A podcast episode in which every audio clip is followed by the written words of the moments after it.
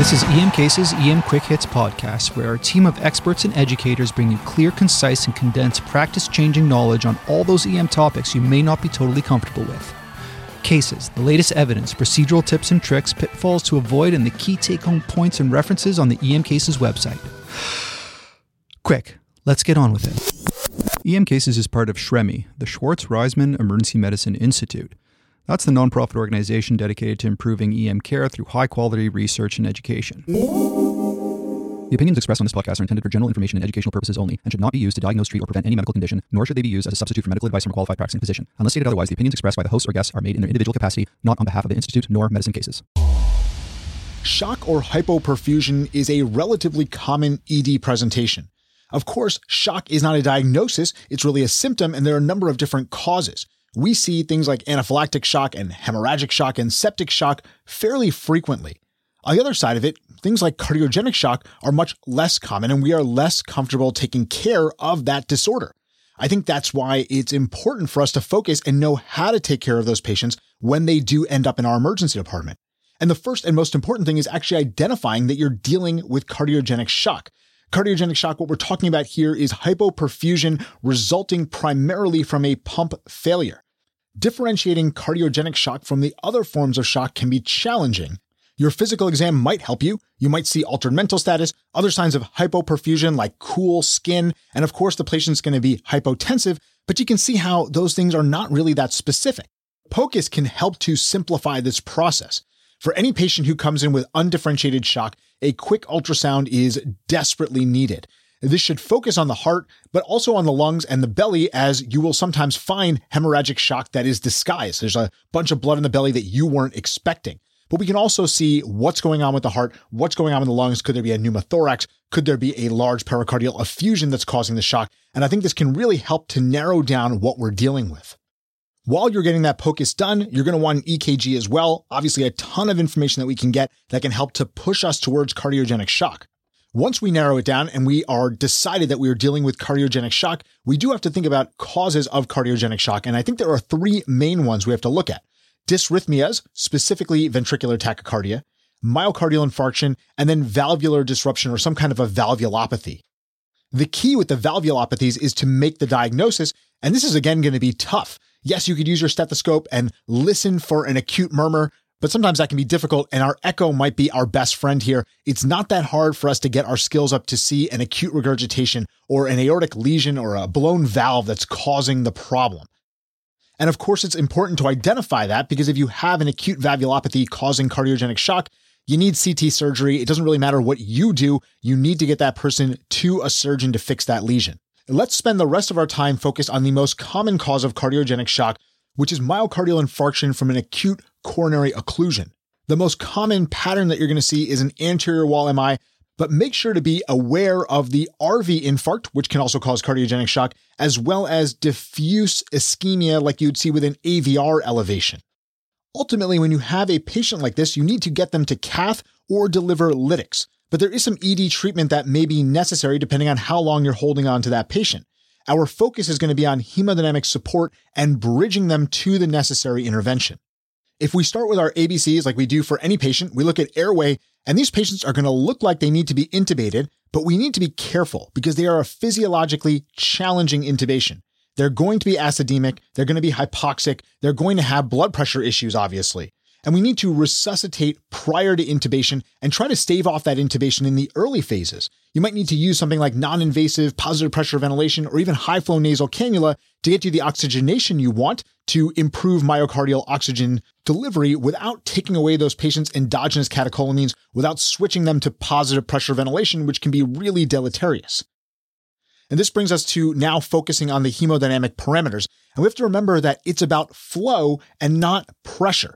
If the BP is low, but the patient's mentating, their skin isn't too cold, they might actually be able to tolerate a lower blood pressure, in which case it might be okay to leave them where they are. Maybe have a pressor on standby, but not actually start it. Remembering that most of our pressors are going to increase myocardial oxygen demand, which we don't want to do. If the patient has end organ hypoperfusion, altered mental status, cool skin, well, then we're going to need to augment the pressure to augment the flow. And the ideal agent here would be something that increases contractility without increasing heart rate or myocardial oxygen demand. And unfortunately, we don't have an ideal vasoactive substance that's going to do all of that. So what we need to do then is to balance providing some blood pressure support with making sure that we're not stressing the heart too much. And my goal when I'm looking at that vasoactive substance is to increase the diastolic blood pressure, which hopefully will increase coronary perfusion and then increase contractility. The agents I'm reaching for are the agents that I pretty much reach for in all situations with hypoperfusion. That's norepinephrine and epinephrine. Both of these you can start at somewhere around 0.1 mics per kilo per minute, understanding that both agents are going to create more myocardial oxygen demand and more stress on the heart but you're just doing this temporarily to bridge them to getting them to a catheterization or a CABG or to get them to a better physiologic state for your lytics to actually be able to work. After I start my norepi or epi and I see the blood pressure start to rise, I'm going to recheck my echo and see if the patient has improved contractility with that improved blood pressure. If they do, then I'm pretty much going to stop there. If I see an increased blood pressure without really much improvement in contractility, this might be a place where I'm going to add in dobutamine, understanding that dobutamine is an inodilator. So it may increase the contractility, but it might cause more vasodilation, which could be a problem. Once I get the patient with better contractility and a better blood pressure, I might readdress or come back to giving thrombolytics. The reason not to give thrombolytics up front is that they don't work very well when the patient is hypoperfused and has an acidosis. But once you fix some of that, lytics might actually be useful. So if you can't get the patient to cath directly, if you can't get them to that CABG, this might be the place where you would use the thrombolytics for reperfusion if you think you have that acute coronary occlusion. In addition to the pharmacologic interventions, there are some non-pharmacologic options that we have to consider. In the past, intra-aortic balloon pumps were often used here, although the studies don't really show much of an improvement in mortality with those devices. VA ECMO is an option here if you have it available in your place or in your transfer center, as it can replace the heart and act as a bridge to either transplant or LVAD. And LVAD, of course, is another option as well. And then finally, an option that the cardiologist might have is an Impella device. This is a percutaneously placed device that will replace cardiac output. It goes into the left ventricle through the femoral artery. And in the new devices, they can give up to five liters per minute of cardiac output, which is a pretty good way to replace a heart. And again, this is going to be a bridge to more therapy down the line, whether that be the transplant or an LVAD or getting them to an ECMO center. Remember that with all of these things, you are really just trying to bridge your patient. So you need to know what your hospital can do, what your receiving center can do, and you need to make sure that you are arranging for that transfer if the patient needs transfer to get any of these interventions done. All right, here's the take home points for Swami's approach to cardiogenic shock. Rapidly identify that your patient in shock is in cardiogenic shock, first of all, using a POCUS protocol like RUSH or HIMAP. Is it ischemia? Is it a blown valve? Or is it VTAC? This will ultimately dictate the definitive treatment, of course. Next, resuscitate before you intubate. Maximize oxygenation, start norepinephrine or epinephrine at the minimal effective dose, and add dobutamine if necessary. Get the patient to a cath lab or a cardiac surgeon ASAP, and if you can't do that in a timely manner, consider thrombolytics once the BP is up. Finally, if you have access, speak to your interventionalist about whether your patient should get ECMO or an LVAD or an Impella device. Next up, we have Hania Bilowska, who's going to talk to us a little bit about the myths of radiation dose in pregnant patients. Imagine you are seeing a 25 year old patient post MVC. The patient is 30 weeks pregnant but otherwise healthy. She suffered a head injury with loss of consciousness, but now has minimal symptoms and no neurological deficits. She also has severe ankle pain with a significant deformity on exam. After a careful assessment, you determine that the only test she needs is an ankle x ray. The patient is asking whether the x ray is safe for her and her baby. So, what can we tell her? As you may imagine, maternal illness in pregnancy is not uncommon and frequently requires radiographic imaging. Unfortunately, confusion about the safety of imaging in pregnant patients often results in unnecessary avoidance of essential diagnostic tests. While X ray and CT scans produce ionizing radiation, the fetal exposure is almost always orders of magnitude lower than what would be needed to cause fetal harm. Bit more physics background. The amount of energy deposited in tissue is measured in grays, and dosimetry calculations can estimate fetal exposure, usually expressed in milligrays. While the exact numbers vary quite a bit in literature, all sources agree that the most conservative estimate of how much it would take to harm a fetus in any way at any stage of development is 50 milligrays, and realistically closer to 100 milligrays or more. So, how much radiation exposure does the fetus get from an extremity x ray, such as a three view ankle? The answer is 0.001 milligrays. Remember, we are allowed up to 50 milligrays in pregnancy. That's like the study costing 0.1 cents when you have $50 to spend. A C spine x ray would have the same fetal radiation exposure as an extremity x ray, while a chest x ray will cost us slightly more at a whopping 0.01 milligrays, which is like one cent out of $50. Incidentally, this is the same radiation exposure as a single transcontinental flight. Another way to think about this is that you would need to have at least 5,000 chest x rays to reach a dose that could conceivably cause fetal harm. But how about CT scanning? What if your pregnant patient with a head injury post MVC starts vomiting and you believe they require a CT scan of the head. Again, because the radiation exposure is so far from the fetus, the fetal radiation dose from a head CT to the mom is tiny. A CT head or neck will still only result in at most 0.01 milligrays exposure. That's like saying 1 cent out of $50, the exact same cost as a chest x ray. CT scans closer to the fetus, such as an abdominal CT, would result in higher exposures, but still nowhere near the 50 milligrays. With modern CT scanners, our radiology colleagues should be able to convert most CTs into a low dose protocol. Even a CT abdomen can result in as little as 1.4 milligrays fetal exposure. And while other modalities such as ultrasound or MRI can image the abdomen without any radiation, we must consider availability, timing, and the type of clinical information we are seeking. Finally, let's imagine your pregnant patient comes back three weeks later with chest pain and shortness of breath, and you are now concerned about a pulmonary embolism. A leg Doppler was done and was normal. So, what's the next best test? A CT or a VQ scan? Well, as far as radiation fetal exposure, they are near identical. A VQ scan would deliver anywhere between 0.01 to 0.5 milligrays, so at most 50 cents out of that $50 we imagine. And a CT scan would deliver 0.01 to 0.66 milligrays. A CT pulmonary angiogram has the advantages of being more readily available, quicker to perform, showing alternate diagnoses, and revealing clot burden, which may guide therapy in the critically ill patient who may need surgical thrombectomy.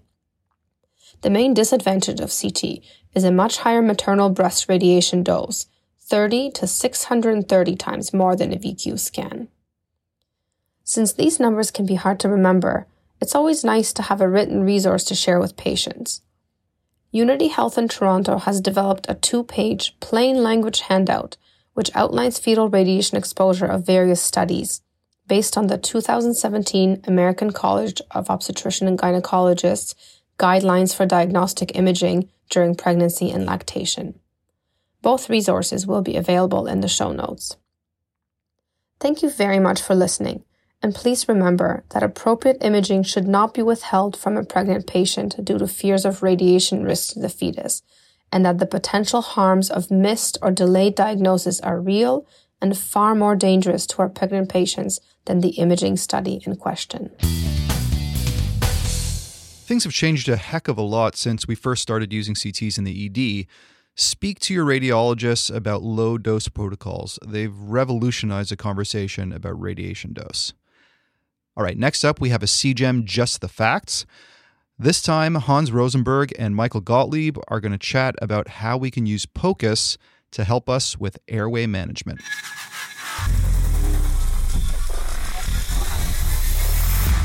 We always think of POCUS as playing a critical role with cardiac function or volume status assessment during resuscitations, or as a diagnostic tool for the cause of the arrest.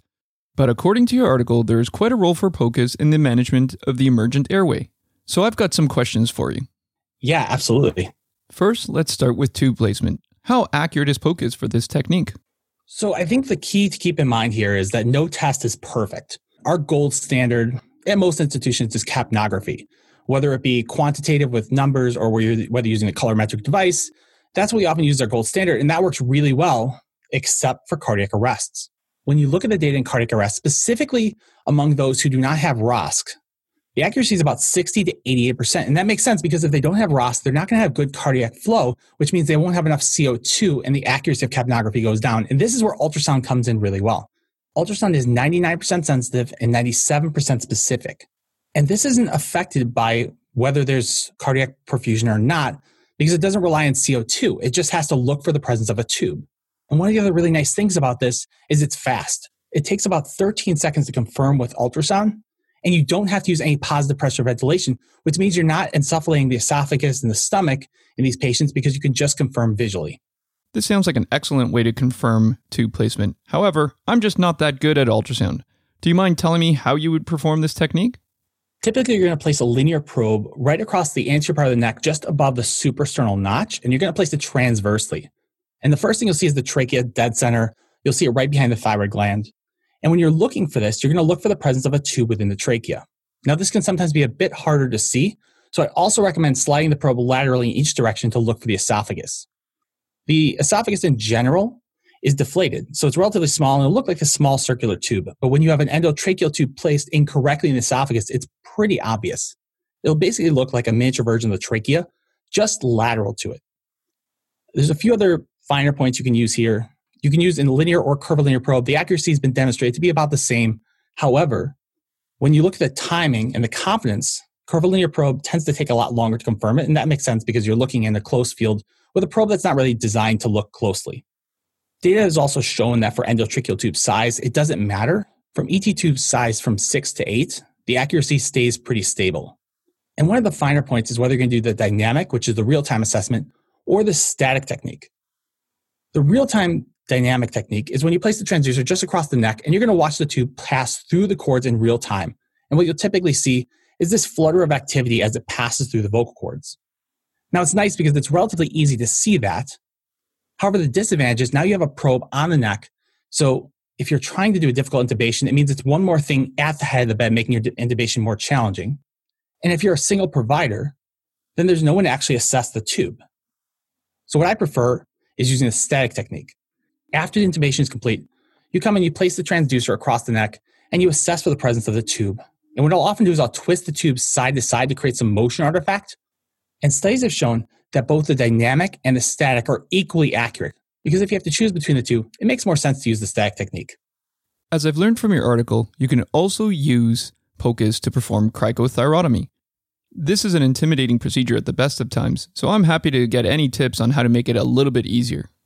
Absolutely. And I think this is one of the best uses of POCUS here, where you have a patient who potentially needs a cricothyrotomy. The patients have relatively easy to palpate cartilages, meaning those who you can palpate across the anterior neck, you can easily feel that cricothyroid membrane. Those tend not to be the ones who actually need a cricothyrotomy.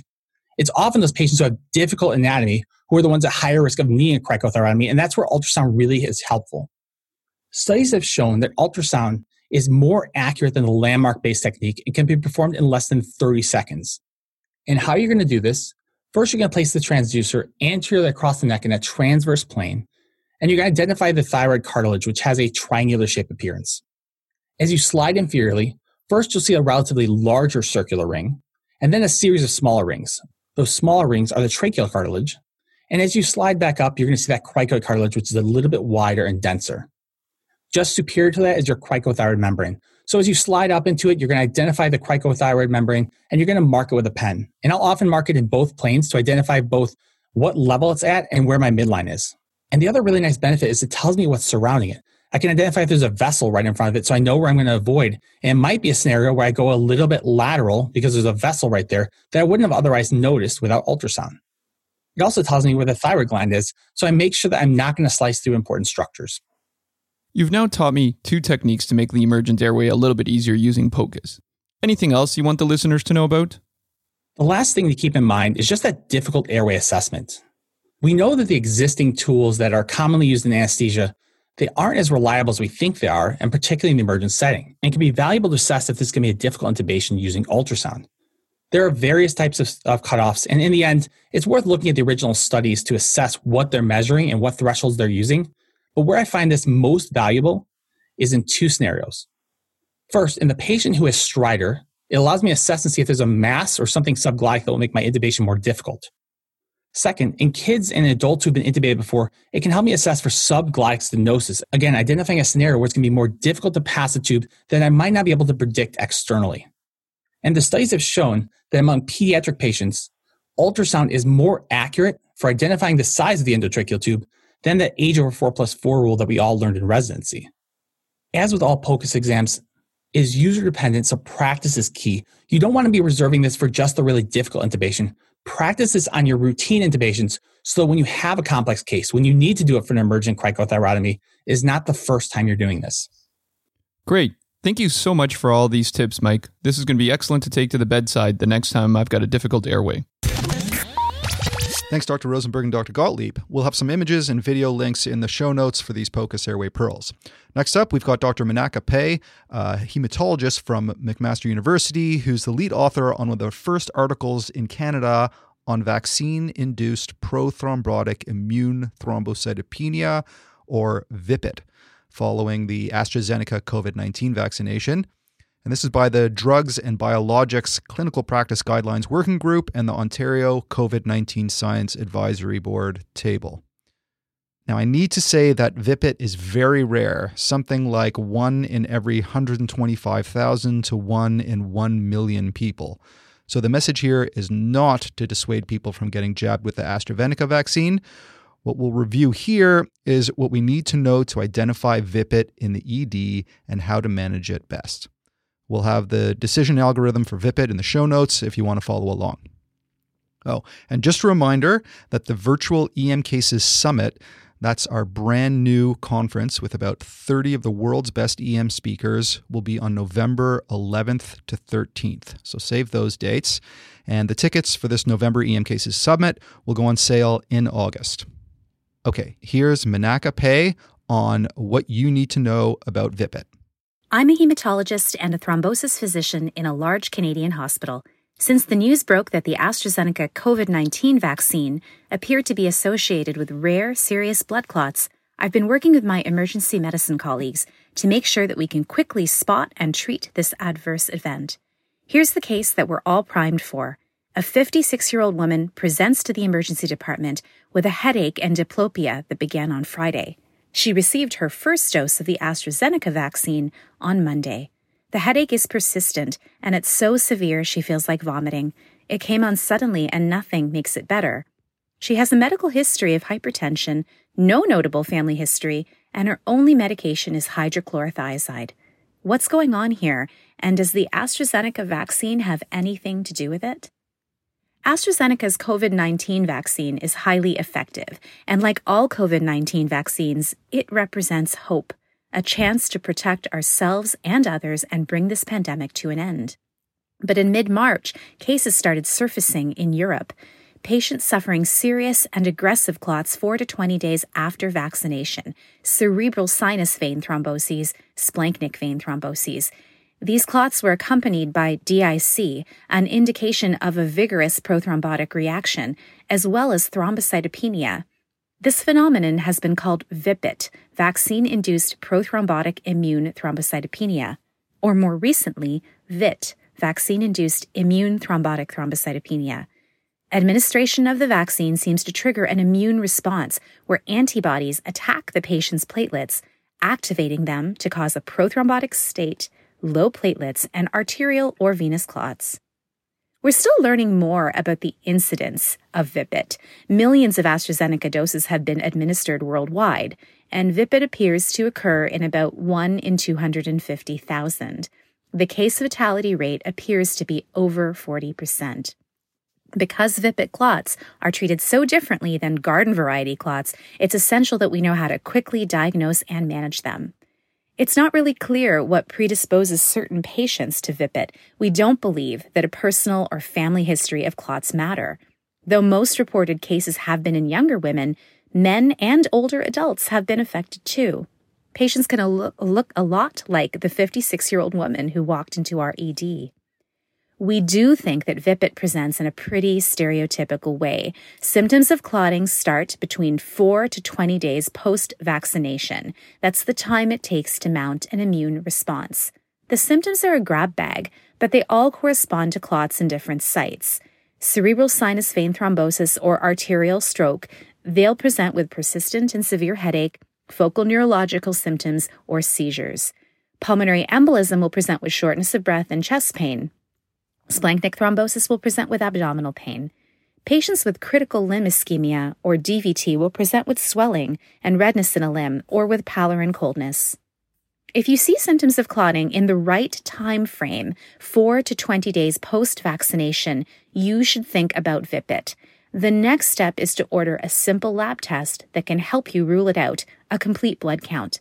If the platelet count is greater than 150 times 10 to the ninth per liter, VIPIT is unlikely.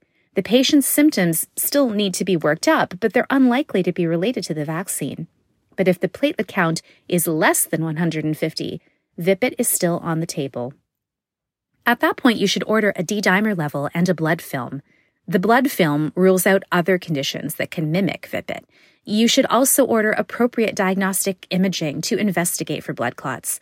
And if it's a suspected cerebral sinus vein thrombosis, that imaging includes both a CT scan and a contrast enhanced CT venogram. This is often more available than an MRI with MR venogram, and the sensitivity is comparable. If you don't have a clot, if you don't have an elevated D dimer, then you don't have VIPIT. But if you do have these things, you've made a presumptive diagnosis, and now it's time to move on to more focused testing and treatment. The confirmatory diagnosis is made by testing for antibodies against platelet factor 4. The ELISA test for heparin induced thrombocytopenia looks for these antibodies, and it appears to be really sensitive to VIPIT. It's available in most centers locally or as a send out test, and if it's positive, VIPIT is confirmed. You need to conduct functional testing as well to see if these antibodies are actually activating platelets. But this takes time, and it's usually done in a large reference lab. You shouldn't wait on this testing to start treatment of VIPIT, and you shouldn't even wait for the antibody test if you've made that presumptive diagnosis. Remember, this clotting condition is aggressive and it carries a high mortality, so you have to act fast. If you have presumptive or confirmed VIPIT on your hands, call a hematologist or thrombosis specialist we can help you initiate therapy. In the case of our 56 year old woman, she had a platelet count of 60. Her D dimer was elevated at 13,000, and a CT venogram confirmed a cerebral vein thrombosis. She immediately received anticoagulation. And since we treat VIPIT, like heparin induced thrombocytopenia, we avoided unfractionated heparin and low molecular weight heparins. We believe that heparins could actually make clotting worse. The patient was stable, and so the direct oral anti 10A inhibitor was started. If she'd had renal impairment or was considered too unstable for oral medications, the hematologist could have advised on parenteral anticoagulants like argatroban. Severe clots with VIPIT should also receive high dose IVIG, 1 gram per kilogram of body weight daily for at least two days to dampen the immune response. Patients should not get platelets because we think that might make things worse. Our patient's platelet count rapidly came up with IVIG, and by day two, she was fully anticoagulated with normal platelets and her symptoms had improved. Because this adverse event occurred following immunization, it was reported to public health. VIPIT is a rare but serious vaccine associated adverse event. Your level of suspicion should be high in any patient who presents with blood clots following the AstraZeneca COVID 19 vaccine.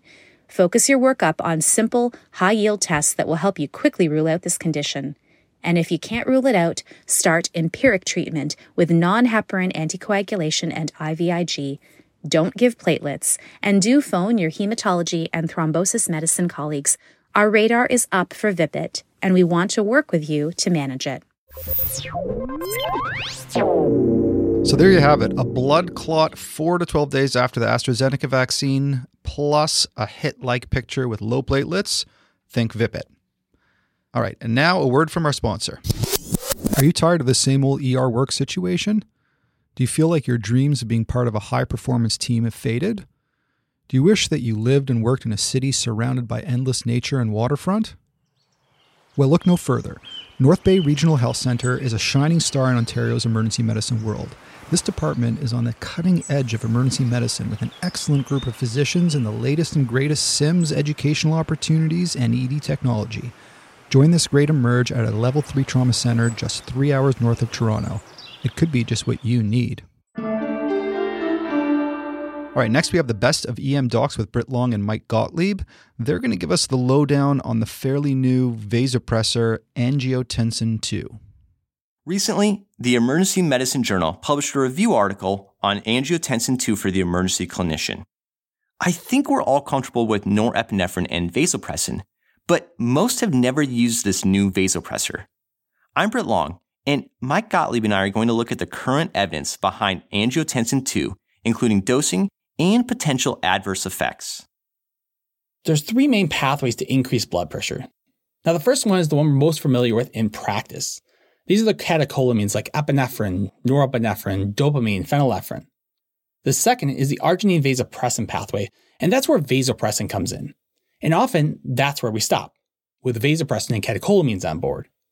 But there's a third pathway we often don't think about in our hypotensive patients, and that's the RAS pathway. Renin, angiotensin, and aldosterone. This is the same axis where we give ACE inhibitors to lower blood pressure. So if we can use this to lower blood pressure, why can't we use it to increase blood pressure as well? And this is where angiotensin 2 comes in. Angiotensin 2 binds to angiotensin receptors, resulting in smooth muscle contraction, activation of the sympathetic system, and salt and water reabsorption. All of this leads to an increase in the mean arterial pressure and effective circulating volume. The big question is what do the data show? Now, interestingly, there's data on angiotensin 2 dating back to the 1930s, and the first human data was from the 1960s. The original studies used bovine angiotensin II, and it uniformly increased blood pressure in patients with cardiogenic, distributive, and undifferentiated shock. But this was discontinued in 1996 when the company could no longer afford to keep making it. A synthetic human form was later developed in 2014, and they published the ATHOS study showing that it could reduce norepinephrine dosing. A few years later, ATHOS 3 was published, which was a multi-center study of angiotensin 2 in patients with refractory hypotension. They had a primary endpoint of a MAP increase greater than 10 or an increase of the MAP to greater than 75 millimeters mercury by three hours post intervention. They included 321 people and found that 70% met the primary outcome of improved blood pressure in the angiotensin 2 group versus 23% in the control group. And they also noted a decreased norepinephrine dosing in the angiotensin 2 group. There have also been several post hoc analyses, which suggest that the angiotensin 2 responsiveness may be based on angiotensin 2 deficiency in patients with shock. One of these studies found that mortality was reduced in those who were critically ill with APACHE 2 scores over 30. Another post hoc analysis found that those with acute kidney injury on hemodialysis were more likely to survive with angiotensin 2. However, these are really only hypothesis generating, as they're primarily post hoc analyses based on subgroups. These were also very sick patient populations. Over half of the patients were on at least three pressors, and over one third had an APACHE 2 score over 30. Finally, most studies have been industry sponsored. Another thing to consider is the potential risks. While the ATHOS 3 trial didn't have any difference in the overall adverse events between the groups, there are two issues you need to be on the lookout for. First, there's an increase in thromboembolic events in the angiotensin 2 group, and currently the FDA recommends thromboembolic prophylaxis in patients who are receiving angiotensin 2. Second, some patients may have a hypertensive response to angiotensin 2, but there really isn't a good way to predict who's going to have this response yet, so it's important to keep a close eye on their blood pressure. So let's say that I want to begin using this in my ED. What do I need to know about the dosing and the duration of action for this agent? The medication has a time of onset of 60 seconds and a half life of about 30 seconds, meaning it can be rapidly titrated and quickly wears off when the drip is stopped. The dose used in the ATHOS 3 trial ranged from 5 to 80 nanograms per kilogram per minute. Current guidelines suggest starting at an initial dose of 20 nanograms per kilogram per minute and then titrating every 5 minutes in increments of 15. The max dose in the first three hours is 80 nanograms per kilogram per minute and 40 nanograms per kilogram per minute after that time period. The big question is whether this is ready for prime time. The US FDA approved angiotensin II for distributive shock in 2017, but it doesn't discuss use with other agents, which is where it's been predominantly studied. There are still many questions when it comes to this medication. What about those with burns, liver failure, cardiac arrest, myocardial infarction, and even neutropenia? These patients were excluded from the trials to date on angiotensin II. There are also case reports detailing its use in cardiogenic shock. Angiotensin II seems like a reasonable backup agent when we've exhausted all of our other options for refractory hypotension, but we need more data before it can be used as one of our core agents.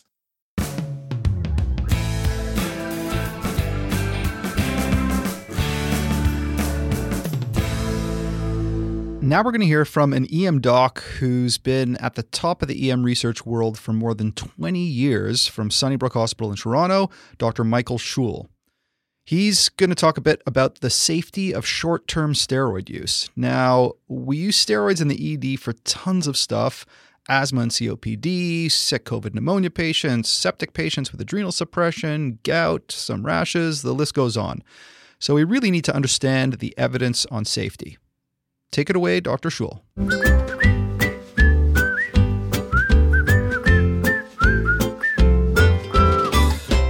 We prescribe all sorts of medications in the emergency department, and one of the more common types of medications we prescribe are steroids.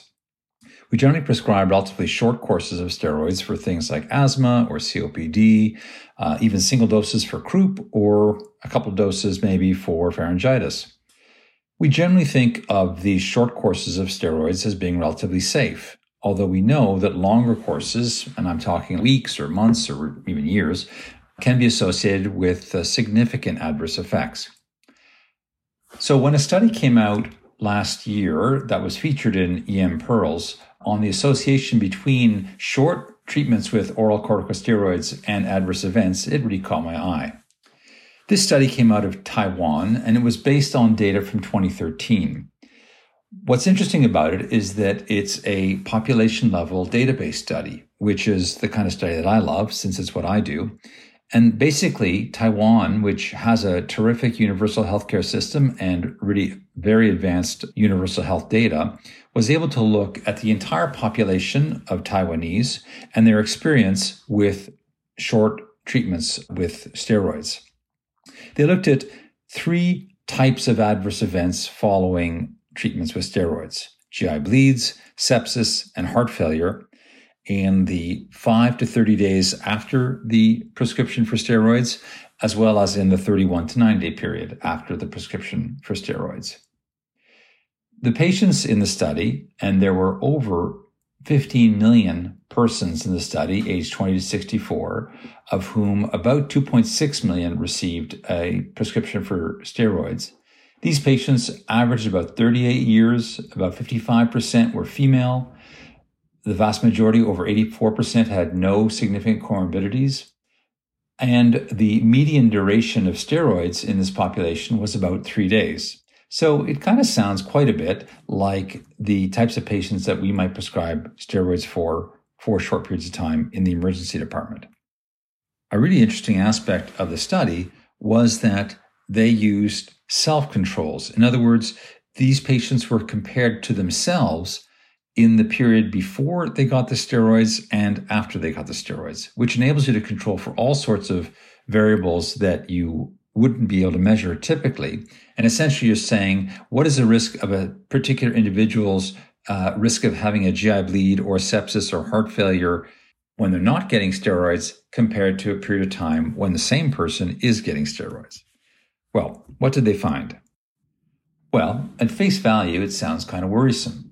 They found that prescriptions for steroid bursts, or these small prescriptions for steroids, are associated with a 1.8 to 2.4 fold increased risk for GI bleeding, sepsis, and heart failure within the first month after initiation of drug therapy. That's a pretty big increase, isn't it? That's an 80% to 240% increase in the risk of these pretty severe side effects. And so you sort of say, hey, I, you know, that's kind of worrisome. I better think twice about prescribing steroids. But let's take a closer look. So let's take a look at those absolute risks that they found. Well, let's start with GI bleed, which was the most common risk following a short course of steroids. They found a rate of 27.1 per thousand person years among patients who were given a short course of steroids. Hmm, 27.1. That sounds like quite a few events, doesn't it? But it's per 1,000 person years. Now, that means if you took a thousand patients and you put them on steroids for an entire year, you'd get 27.1 GI bleeds that would be associated with that. Now, we're not talking about putting patients on steroids for an entire year. We're talking about putting them on steroids for a couple of days. So it doesn't really make sense to express the risk in that way. But we can convert it doing some mathematical shenanigans to a a measure that makes a little bit more sense, such as person weeks, for example, like the uh, putting a certain number of patients on steroids for a week, which in fact is still longer than most of these courses were. But nonetheless, when you look at it in terms of person weeks, what you'd find is that the risk of GI bleeds was actually 0.05% per week, meaning that of the patients who were put on steroids for short courses, 0.05% of them got a GI bleed. Well, what was the rate in the control group? What was the absolute rate in the control group, the same patients when they weren't on steroids? Turns out to be 0.03%. So if you take patients who are not on steroids and follow them for a week, take enough of them, you will find that 0.03% of them also get a GI bleed. So that is an absolute risk difference of 0.02%, or about an 80% relative risk difference. For sepsis and CHF, the absolute risks were actually quite a bit lower, but the absolute risk differences were higher. Let's take sepsis, for example.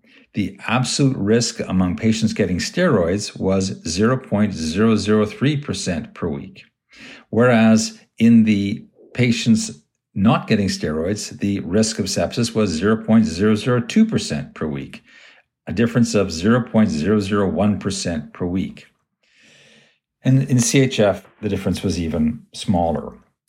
So, all this to say that the risk differences, when expressed in absolute terms, are pretty small.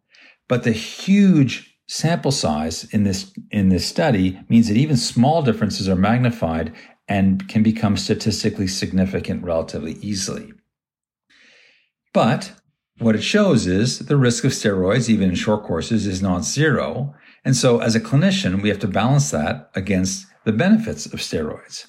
Do we find that in patients who have the kinds of asthma exacerbations that require steroids, that the benefits outweigh the risks, or the child with croup, or the patient with COPD, or the pharyngitis case, for example? My belief is that in most of those cases, the benefits of a short course of steroids would outweigh the risks that were identified in the study, and I wouldn't consider this study to be practice changing. Anytime you're presented with a risk difference, the first thing to ask is is it a relative risk difference or is it an absolute risk difference? If I said there's a 100% increase in the risk, that sounds pretty bad. But if it's a relative risk increase of 100%, then you really need to know what the absolute risk is. If the absolute risk of the outcome was, let's say, 0.1%, then a 100% increase in risk would only take you up to 0.2%. Still a pretty rare outcome. A small difference in absolute risk difference of 0.1%, but a 100% increase in the relative risk.